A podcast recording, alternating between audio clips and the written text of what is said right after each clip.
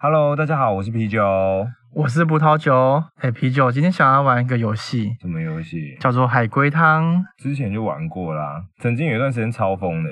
因为我今天想玩是看到了一个很恐怖的事件，嗯，我想说把它改编成海龟汤，让你玩玩看。你自己编的吗？以真实事件改编成比较有趣一点的海龟汤。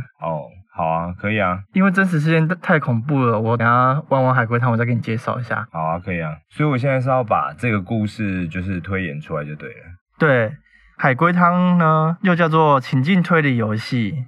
它就是我只能告诉你一个大概的方向，然后你要猜出故事的全貌，有点像最近在流行的 rap 那种感觉。不过你问的问题我只能回答是不是，或者是没有关系，一步一步的推敲出完整故事就好了，可以吗？嗯，好，你可以开始念题目了。在日本下雪的夜里，有个女人半夜迷迷糊糊的去上了厕所，上完了厕所她就回去睡觉了，但是第二天她室友却报了警，为什么？有人死掉了吗？对。然后上厕所的女生死掉了吗？没有。那上厕所的这个女生，她知道有人死掉了吗？她不知道。她不知道有人死掉。那这个死掉的人跟这个上厕所的女生有关系吗？有。这个死掉的人是被冻死的吗？是。你怎么会直接猜冻死啊？因为在一个下大雪的夜里啊。哦，好。呃，这个女生她在半夜做的事情是让那个人冻死的原因吗？不是。那跟这个女生半夜起来上厕所有关系吗？无关。那这个死掉的人跟这个女生是室友吗？不是。他们彼此认识吗？是。嗯，死掉的这个人是男生吗？对。他们是情侣吗？对。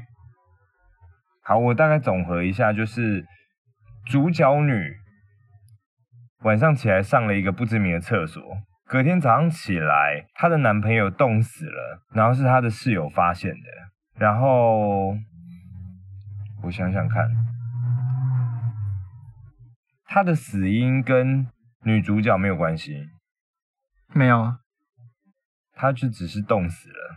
对，嗯，所以也不是他杀嘛？不是，那就是这个女生跟这个男生原本约好了，他们可能要可能要奔现，他们可能要私奔，然后结果这个女生就是忘记了，然后这个男生就在大雪里面一直等她，然后隔天他就冻死了。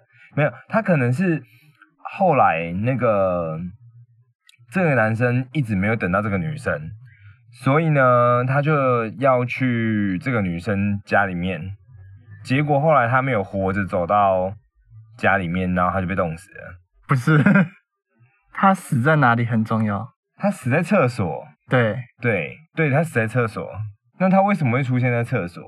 他想偷窥女生上厕所，结果结果被被尿淋了一身，结果后来就冻死了。对，就这样。但为什么会被尿淋了一身啊？因为这个女生半夜起来上厕所啊，然后她就蹲在马桶里面，她就蹲在那个可能就是茅房里面之类的，就是那个装屎的地方，这样，然后往上看，这样，对，就这样，对。你不觉得这个故事其实蛮真的蛮奇怪的吗？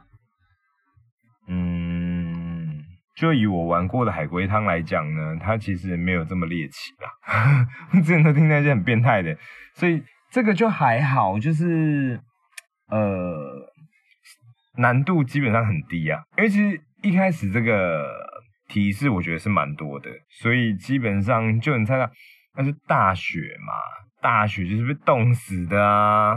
简单啦，其实我本来想说，他可能不是冻死，可能是被呛噎死。对，他 被呛死。但是我觉得被冻死是很正常，因为你刚刚也讲到说这是一个飘着大雪的天气，所以基本上我觉得很直观的觉得这个人就是被冻死的。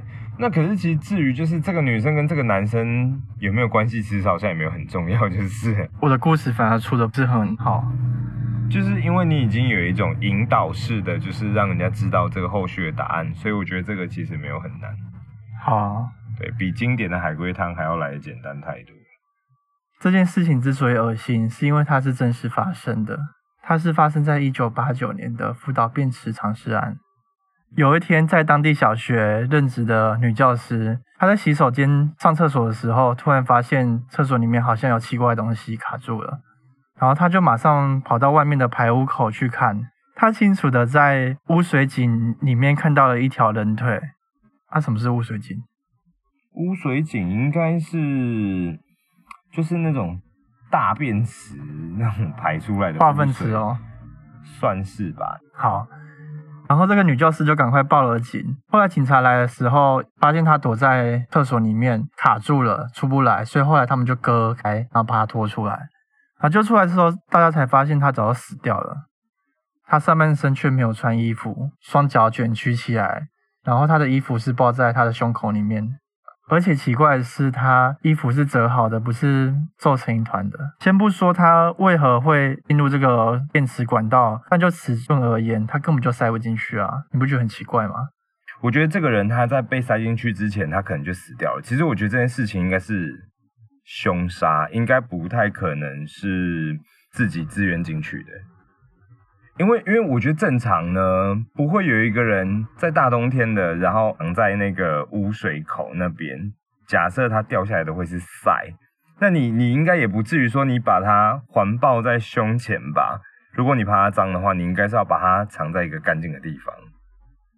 但它却是环抱在胸口，任凭那个那个屎水这样子溅下来。我觉得它有可能是被杀掉的。可是它没有。任何外伤也没有搏斗的痕迹啊，还有就是他胸口因为压力过重被压迫胸腔。之后才活活冻死，所以他有没有可能是在就是受到什么胸腔推挤之后进入一个昏迷的状态，然后被人家塞进去的？因为他还没死掉啊，这个真的无从得知啊，所以至今才没有人解开这个谜题，所以这件事情还没有被解开。对啊，三十年的悬案呢。嗯，而且这个死者的父亲那时候也找了差不多身高的人来测试，一边是三十六公分的污水口，然后另外一边是二十公分的马桶嘛，根本就没有地方可以钻得进去啊。所以这个男人究竟是意外事故还是他杀，我们无从得知，警察也完全查不出什么所以然。我今天看到这个故事的时候，整个鸡皮疙瘩哎、欸。确实是还蛮恶心的，哈哈，我觉得，嗯，先姑且不论他到底是怎么进去的，但是会把它藏在那个地方，我觉得也很难被别人发现呢。我今天只是看到这个故事，觉得真的很恐怖。那有听众比我们深入了解的，可以写信或留言告诉我们。那我们今天这一集就到这边喽，拜拜。